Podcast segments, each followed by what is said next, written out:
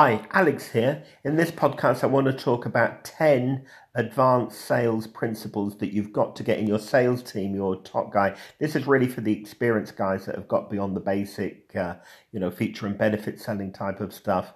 Uh, advanced principles that come from the guys that have got to the second level and uh, are really doing the big bucks to make sure that they keep doing the top figures. Okay, just 10 of them that I want to go through. And here's a reminder number one, the mind and body are parts of the same system.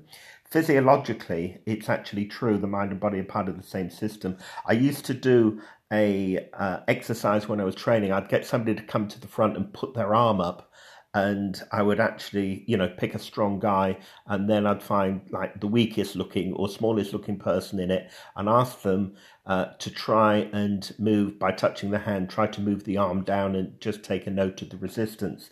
Um, then I would talk for less than 30 seconds to the person and I would talk very negatively about how weak they're feeling and about how they've had so much rejection and how things are going wrong and the next client they told probably won't be interested. Just went on like that for about 30 seconds. Said to the person with a hand on the foot, now push the arm down and whoosh. That weaker, smaller person could push that arm down absolutely no problem. The point is that if your physiology is weak, so is your brain, and if your brain is weak, so is your physiology. Now, you can reverse this by keeping a strong, fit body. You can fire up the brain to positivity. All it needs is a brisk walk round the block if you feel somebody's just flagging. Get them run round the office, get them shouting out, do something loud, ring bells, keep that physical action, and it will buzz up that brain for the following two or three hours. That's all that needed. The mind and body are parts of the same system. Doctors, even when somebody's depressed, tell them to go for a brisk walk. It breaks the pattern and fires up the system to feel positive. So the neurons that are connected all of the things that are connected are the same thing. And that's why in sales, we really want people to be going to the gym regularly and keeping really fit and strong and keeping positive and only having positive personal development tapes, books. Tapes is a very old fashioned word now. Um, podcasts, videos, whatever it happens to be. You know, the Zig Ziglars, Brian Tracy's, my book, uh, books and various things to keep themselves positive. Make sure there's no negative people around them because they really will wane. And a really top salesperson, the voice tone will go. They might be saying the right things, the voice tone has dropped a bit, and they just don't close as many deals. So the mind and body is part of the same system. You need to remember that and keep your guys really in, in physical shape. Two, resistance from a client suggests a need for more rapport rather than more selling. Quite often when in fact invariably certainly with inexperienced people when you get client resistance they look for more sales technique they try harder they then start getting frustrated or even angry and it all goes really downhill quickly. When you get resistance from a client more often than not it can actually be about you haven't really developed enough rapport trust credibility that type of thing, and you need to work on that more. Sometimes it's more, it might be negotiation or, or something, but they're probably not sold. They're probably not sold on you yet and your company rather than the specific product. And experienced people needed to be reminded that they need that rock solid rapport because people buy off people that they trust. Three, and this is a good reminder and gets into a big subject in itself beliefs can be changed, yours and theirs. Now, if you think about it, selling is changing the belief of somebody into whatever they're doing now. They should be buying and using your product to better their lives in some way. So that selling is a belief change. We get beliefs that are profound in all sorts of ways. Um, and how they come into us is usually through experience, from people around us, from influence, uh, and various things. They can be changed. Now, we talk about limiting beliefs that are holding you back. You know, I believe that I could never bill more uh, or earn more than 100 grand a year. Very limiting belief. You're going to have people keeping barriers with beliefs like that. So, as a sales manager, you've got to test to what beliefs people have around their job. You can ask them as a great starting point, but you need to probably listen to their language patterns and pick up what their beliefs are, both negatively and possibly. Enhance and grow and encourage the positive ones, the I cans, and really on the limiting ones, they're not that hard to change. All you need is a lot of evidence to the contrary and keep loading them up with it. Print it on a paper, put it on their desktop, get it all around them. The belief that would actually attack the belief that they've got that it's not actually possible. Like the 100 grand one, list all the people in the company that have earned over that, list how it would be done, give them lots of evidence, and the beliefs can be changed. That's a simple way. There's advanced NLP type ways where you can change beliefs, which is beyond this podcast. But if you're suffering with somebody there, there is a solution, is the point I want to make now. Those beliefs are critical. And, you know, on the prospect, you're actually changing their beliefs sometimes. Uh, sometimes it, it's quite simple. Sometimes it's quite a profound change to get them to buy from you. And you need to really, you know, your guys need to be understanding uh, the power of beliefs into our psychology and, and how to influence them. Number four, sell visually to visuals, auditorily to auditories, and kinesthetically to kinesthetics. Your flexibility is the key to earning a substantial income. Now, for those who haven't do it, and senior guys should really know all about this stuff, uh, we all have our senses, and the key three ones are seeing, feeling, and hearing uh, visual, auditory, kinesthetic. Uh, see, feel, hear makes it a lot simpler. Now, they're, they're actually literally different parts of the brain, and you'll find they're not equal in parts, although they could be. There's usually one that's dominant. And you can tell which one's dominant with people. The visuals are always wanting to buy smart suits. They always have ties that match shirts, that match suits. They, if they're buying a car, it's the color scheme and the seat leather and so forth that's important to them. They're looking for visual things. They probably watch movies a lot. Yeah, they're doing visually orientated things. Auditories are quite common in sales. Auditory is a very good dominance to have in a sales job because you need to listen in and pick up voice tone, subtle changes. So auditories are good. On recruitment, always look for uh, these traits. You can tell by somebody's interest wh- which one they are. And kinesthetics are always wanting to get the feel in their language patterns. They say, I want to get a feel of this and a grip of it. If you read my book, Advanced Selling for Beginners, it gives a lot of examples of these.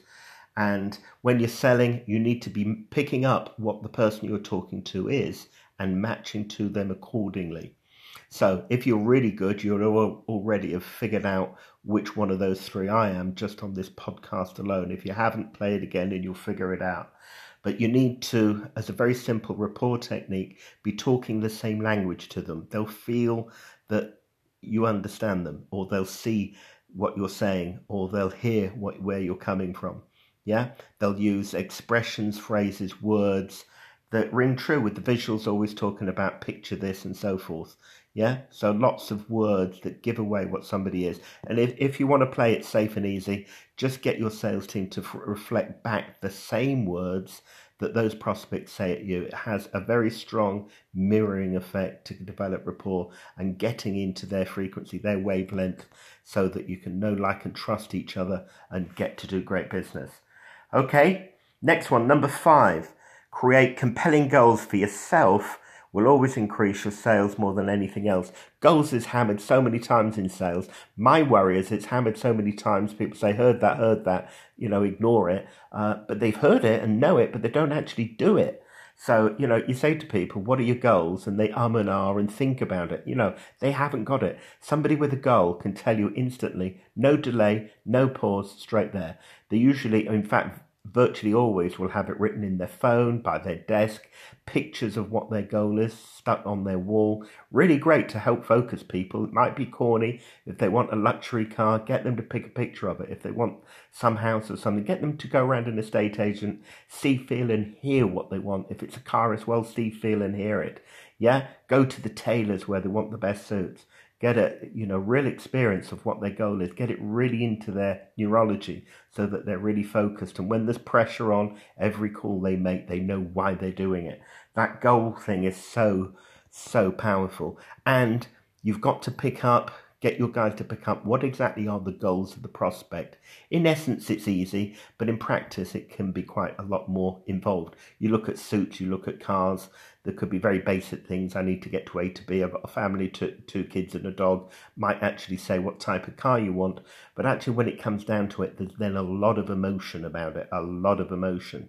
And is it the status, recognition, impressing your friends, the speed? All sorts of things can influence somebody. So you've got to find out what their true goal is. And they quite often won't tell you or even know sometimes what it is. So you've got to develop your guys on actually doing that. Getting them in a group, testing it out on each other is a good way to get this in training. Number six, fear of anything leads to avoiding situations. Shame as fear can be turned into power in all of five minutes if it's done right. Fear, they once called it false evidence that appears real. Um, but fear can really stop somebody doing something. You've got to, as that famous book said, feel the fear and do it anyway. Um, you've just got to go for it. Now, the fear of cold calling, the fear of rejection, the fear of something going wrong stops people doing things. And we know that the real rejection is not having, if you don't ring somebody, you're definitely rejected and you've got to get that value into them. So you've got to get people strong and confident. Various ways to do that. If it is happening of anyone, look at them as an individual basis. What's actually creating that fear and get rid of it get them to face it, get them to overcome that fear. Some of the outside trainings like fire walks and bungee jumps can be really good at breaking fears. If you can walk on fire, you can make a gold goal for Christ's sake. Yeah? So you've got to work on any fears. If you've got a problem with it, let me know and I'll give you some NLP techniques, advanced ones to actually sort that. Number seven. Quite often, all salespeople look and sound the same to the, to the prospects that they're talking to. They can all seem very much of a muchness.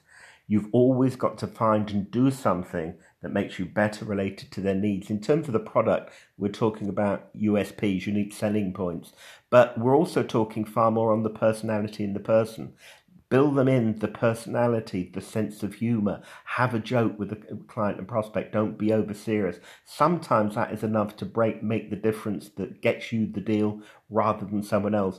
They'll they'll come away with, oh, I don't know why I just trusted John a bit more than the others. Yeah? They they probably won't know, but it's maybe just a bit of personality, a bit of humor in there, as well as the USPs, which obviously your guys are going to be matching to the needs of the client. Okay, number eight. Prospects tell lies, believe it or not, but their voice tone will always give it away. Right? So if you get your guys good listening, they will always tell a liar. So, you know, you're an investment broker and say how much you've got to invest. The way they answer that question will tell you immediately if it's truth or not. You know, what is your budget for buying a new computer system? The voice tone will give it away, whatever they say in response. You will know where they're really coming from. You've got to get very used to picking up the cues, the pauses, the emphasis on any particular word or phrase and get your guys to do this. Get them with each other in role plays, practicing to listen and set them up to do things to see if they're really picking it up. Number nine, always realize that people's motives are always more complex than even they realize. You've got to learn how to figure out what really are people's motives. In your own team, write down what motivates my team one by one. Do you really know what motivates, drives them? Not what they say they want, the flash car, the villa, the holiday, the suit, the you know, the watch, you know, but what are they really wanting? What are they really wanting? What are they driving towards? You know, what are they really obsessed about that they've just got to have above all else? you know, because if you can get that from your guys and then get them to do it on their prospects, find out what the real motivation is. Depends on your selling, whether it's B2C, B2B. Quite often in B2B, you're talking about an employee in a, syst- in a system of employees, a hierarchy, you know, he or she is not necessarily owning any aspect of that company. The profitability and benefit to the company doesn't benefit them directly. So what really is it? They might be after a promotion and looking good. They might want to avoid being made redundant. So doing anything that takes a risk, they'll avoid. You've got to understand the true motivations because they'll never tell you any of this and get really, really good at it. Okay, number 10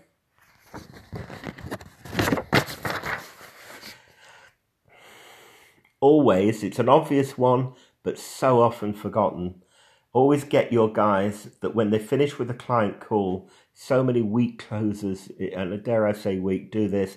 They just wait for the client to order. You've got to finish with absolutely crystal clear and agreed way forward. That might be a lot more than a deal. It might be you're sending an email, they're getting some information to you, you're going to talk to somebody else, they're going to talk to somebody else, right? As well as obviously, hopefully, a deal is the ideal one right? Whatever it is, have it crystal clear ending and when the next stage is. And always make the next stage as soon as possible because things go off the boil as we know. Great. Hope you enjoyed this 10. Let me know anything that you'd like hot tips on. Let me know any problems, challenges you have, and I'll be on to it in the next podcast. Great. Have a fantastic day.